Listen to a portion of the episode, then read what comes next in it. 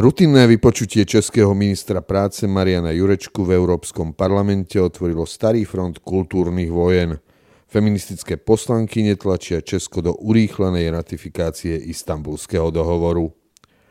V Poľsku stojí pred súdom potratová aktivistka Justina Vidžinska za to, že rozdávala potratové tabletky. Napomáhanie potratu je trestný čin. Moje meno je Erik Potocký a aj dnes som pre vás pripravil svoju pravidelnú rubriku Konzervatívny výber. V rámci začínajúceho sa českého predsedníctva v Rade EÚ sa europoslancom predstavil aj český minister práce Marian Jurečka z konzervatívnej KDU ČSL. Ten pri predstavovaní svojich priorít hovoril najmä o snahe vyrovnávať platové rozdiely medzi mužmi a ženami, zľaďovať rodinný a pracovný život a zvyšovať dostupnosť predškolskej starostlivosti o deti. Okrem toho sa chce Česko podľa jeho slov zamerať na prevenciu domáceho a sexuálneho násilia. No a niektorým europoslankyniam nebolo pri útorkovom hearingu českého ministra nič viac treba – na Jurečku naliehali s otázkou, kedy konečne aj Česko ratifikuje istambulský dohovor Rady Európy, ktorý sa týka boja proti násiliu na ženách. Marian Jurečka v snahe nevyvolať či nevyhrocovať konflikt odpovedal diplomaticky, citujem, v oblasti prevencie domáceho a sexuálneho násilia a pomoci jeho obetiam bude české predsedníctvo pokračovať v rokovaniach o dohovore Rady Európy o predchádzaní násiliu a boji proti nemu. Koniec citátu. Brusel má záujem, aby Európska únia dohovore ratifikovala ako celok. V ceste tomuto kroku však stojí zatiaľ 6 členských štátov vrátane Česka, ale aj Slovenska.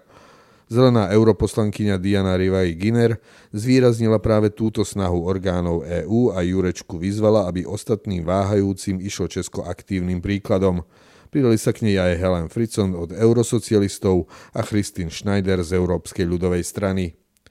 Aj po ďalšom naliehaní sa Jurečka snažil zachovať pokojný tón debaty. Citujem, Samozrejme, pre niektoré štáty je to citlivá téma a je potrebné s nimi rokovať a rešpektovať niektoré ich postoje. Odpovedal a dodal, že české predsedníctvo sa bude snažiť nájsť kompromis. Diskusia o istambulskom dohovore je v Česku podobne zaujímavá ako na Slovensku. Na jeho ratifikáciu sa chystala už vláda Andreja Babiša. Pôvodne bol termín rokovania a schvaľovania naplánovaný na júl 2020. Kabinet však rozhodnutie odložil. Helena Válková, ktorá bola v Babišovej vláde splnomocnenkyňou pre ľudské práva, sa najprv k dokumentu stavala vlažne, na jesen 2019 sa však stala jeho silnou zástankyňou. Po rozhodnutí odložiť jeho ratifikáciu len skonštatovala, že táto úloha čaká na ďalšiu vládu. Kabinet Petra Fialu však takisto nie je zástancom rýchleho postupu. Hoci Jurečka v Europarlamente chlácholil miestne feministky, ako člen kresťansko-demokratickej strany by na domácej pôde len ťažko obhajoval proaktívny prístup k jeho ratifikácii. Navyše o odloženie rokovania o dohovore požiadal vládu minister spravodlivosti Pavel Blažek z ODS s odôvodnením, že tento krok vyžaduje dôkladnú prípravu a poctivú odbornú diskusiu. Najskôrší termín, kedy by sa česká vláda mohla istambulským dohovorom zaoberať je január 2023, teda až po období poloročného českého predsedníctva. Istambulský dohovor v Česku rozdelil nielen odbornú verejnosť, ale aj cirkevné spoločenstvá. K spoločnému odmietavému vyhláseniu siedmých kresťanských cirkví sa v lete 2018 nepripojila Českobratská cirkev evanielická a cirkev Československá husická. Dokumentu sa naopak zastal pražský biskup Václav Malý, no českou spoločnosťou rezonovala najmä kázeň Petra Piťhu v chráme svätého Víta, ktorý dohovor odsúdil a zastal sa ho aj vtedajší arcibiskup Dominik Duka. Na sekulárnom poli čelil dokument kritike v tom, že Česká republika už predsa má zákony, ktoré domáce násilie a násilie na ženách jasne definujú ako trestný čin. Prezident Zeman vtedy vyhlásil, že ide síce o užitočný dokument, ale na najvyš pre zaostalé krajiny, v ktorých sa praktizujú nútené sobáše či ženská obriezka. Výhrady mala aj advokátska komora, najmä z obavy o prelomenie mlčanlivosti, ktorou sú advokáti viazaní vo vzťahu k svojim klientom. Dohovor v článku 28 stanovuje, že štáty, ktoré sa zaviažú na jeho dodržovanie, urobia nevyhnutné opatrenia, aby zákonné pravidlá dôvernosti nebránili určitým profesiám ohlásiť dôvodné podozrenie, že sa niekto dopustil násilia na žene či domáceho násilia, pokiaľ by sa mohlo v budúcnosti opakovať. Podľa Českej advokátskej komory advokát nesmie byť vystavený situácii, keď by mal aktívne hlásiť úradom či polícii skutočnosti, na ktorých by bolo možné založiť podozrenie zo spáchania trestného činu. Česká vláda tvrdila, že ustanovenie sa advokátov netýka. Tí však takéto vyjadrenie označili za dôkaz nejasnosti celého dokumentu s tým, že právne nejasný dokument by sa nemal stať súčasťou českého právneho systému. Na Slovensku sa debata o istambulskom dohovore väčšinovo interpretovala ako spor náboženských fanatikov a tmárov s pokrokovými silami ľudstva, hoci aj u nás išlo primárne o právny problém.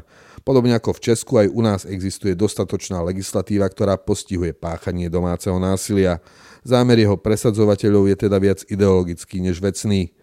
Ide najmä o definíciu slova rod, ktorý má v slovenčine primárne iný význam ako anglické slovo gender. Dohovor tak nie je kompatibilný s našim právnym systémom. Navyše rod, ako ho definuje istambulský dohovor, nie je ukotvený v medzinárodnom práve.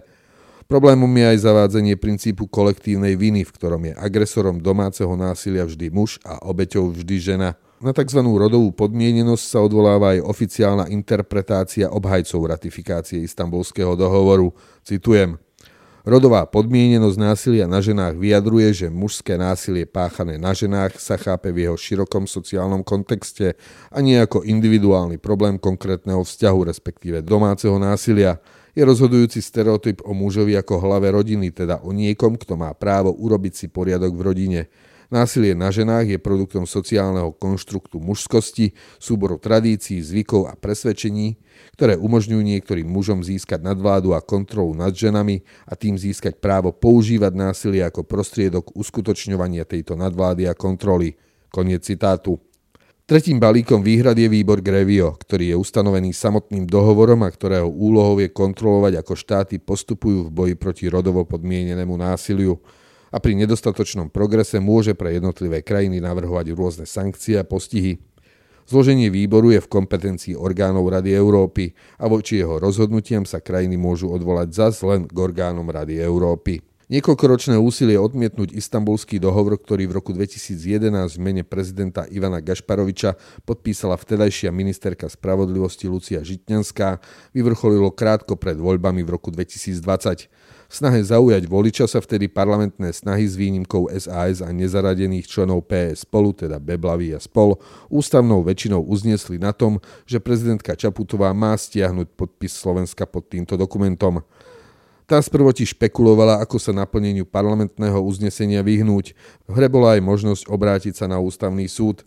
Tam však hrozilo, že podobne ako ústavný súd v Bulharsku, aj ten náš by mohol istambulský dohovor označiť za protiústavný a cesta k jeho presadeniu na Slovensku by bola zarúbaná. Nakoniec Zuzana Čaputová Šalamúnsky zaslala do sídla Rady Európy list, v ktorom oznámila, že dohovor ratifikovať nemôže, pretože ho neratifikoval slovenský parlament. Podpis však nestiahla. Nechala tak otvorené dvere pre jeho prienik do nášho právneho systému vo vhodnej progresívnej politickej konštelácii v budúcnosti. A na záver ešte poznámka o skutočnej podstate výzvy, ktorú europoslankyne tento týždeň adresovali českému ministrovi práce Marianovi Jurečkovi, teda aby sa nielen snažil o ratifikáciu dokumentu v Česku, ale aby presvedčil aj ostatné krajiny, ktoré ho ešte neratifikovali. Tieto štáty totiž stoja v ceste tomu, aby sa istambulský dohovor stal súčasťou práva Európskej únie, pokiaľ ide len o dokument Rady Európy, odolávať mu je jednoduchšie prosto tým, že ho náš parlament neratifikuje a v prípade problémov je jednoduchšie od neho odstúpiť ako zmluvná strana. Ak by ho však ratifikovala Európska únia ako celok, stal by sa súčasťou práva EÚ. Záväzne by sa naň mohli odvolávať ďalšie právne predpisy a nariadenia, od ktorých by sme ako členský štát únie nemohli odstúpiť. A v prípade, ak by sme ich nenaplňali či nedodržiavali, čelili by sme žalobám na súdnom dvore Európskej únie a ten, ako vieme, si zvykne najmä v kultúrno-etických otázkach vykladať právne texty veľmi voľne.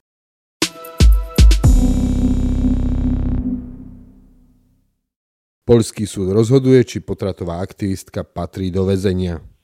V Polsku sa tento týždeň pred súd už druhýkrát postavila potratová aktivistka Justina Vidžinská, obvinená z pomáhania nelegálneho potratu. Pojednávanie bolo napokon odročené na október pre neprítomnosť svetkov prokuratúry. Verdikt teda nepadol.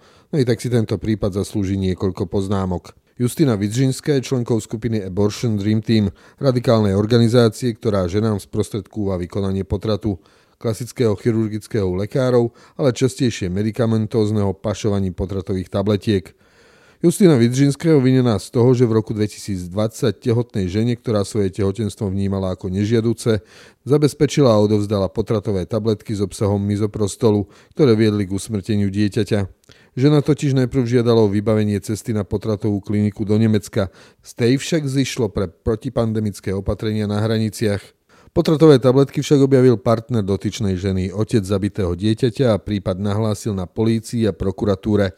Vidžinskej za tento skutok hrozia 3 roky väzenia. Samozrejme samotnej ženy, ktorá sa pre potrat rozhodla, sa trestné stíhanie netýka. V Polsku je legálny výkon potratu povolený len v prípade ohrozenia života a zdravia ženy a v prípade znásilnenia, respektíve k počatiu došlo na základe nedovoleného konania. Potrat na požiadanie, ako ho poznáme u nás, je v Poľsku zakázaný a po rozhodnutí Poľského ústavného súdu z roku 2020 sú zakázané aj eugenické potraty, teda zabitie dieťaťa kvôli jeho zdravotnému postihnutiu. Napriek týmto zákonným obmedzeniam založeným na ústavnom práve človeka na život stále existujú organizácie ako napríklad Abortion Dream Team, ktoré ženám pod rúškom pomoci ponúkajú pašované potratové tabletky či cesty na potratové kliniky do zahraničia. Justina Vidžinská je okrem napomáhania potratu obvinená aj z prechovávania farmaceutických prípravkov bez povolenia na uvedenie na trh. Prípravnom konaní ani pred súdom sa zatiaľ Vidžinská k obvineniam nevyjadrila. Vinu popiera a tabletky vraj žene poskytla zo Solidarity a zadarmo. Tabletky mala vtedy 45-ročná Vidžinská doma údajne pre vlastnú potrebu. Pre médiá svoju motiváciu zdôvodňovala tým, že sestrám treba pomôcť. Pred kamerami takisto vyhlásila, že je na svoj čin hrdá a urobila ho zo súcitu. Odročené súdne konanie komentovala tým, že išlo o zbytočnú stratu času. Zatiaľ vraj mohla pomôcť ďalším ženám. Ako ďalej uviedla, zo súdu zamierila priamo do kancelárií organizácie Potrat bez hraníc, kde telefonicky radí ženám, ako sa k vykonaniu potratu dostať. Súdny proces prevádzajú aj demonstrácie aktivistov z oboch táborov.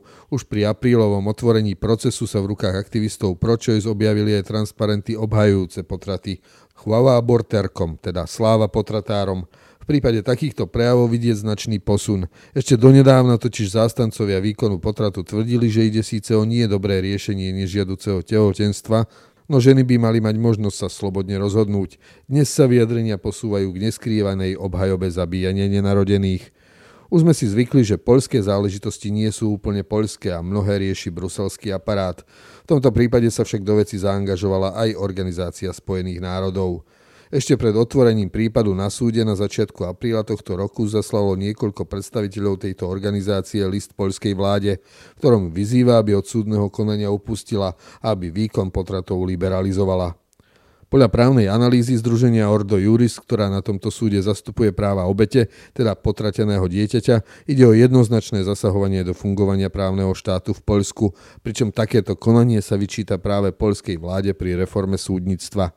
Navyše list používa vágnu právnu formuláciu štandard ľudských práv, aby tak obišiel fakt, že potrat nie je v nejakom medzinárodnom právnom dokumente definovaný ako ľudské právo. Naopak základným ľudským právom je právo na život. Okrem toho, toto právo zo svojej podstaty nie je niečím, čo zákonodárca, respektíve štát ľuďom priznáva. Ide o prirodzené právo, ktoré má človek tým, že je človekom. Právne dokumenty ho iba formulujú. Okrem OSN sa zmienka Justine Vidžinskej dostala aj do ideologického uznesenia Európskeho parlamentu, v ktorom poslanci žiadajú zaradenie práva na potrat do charty základných práv EÚ.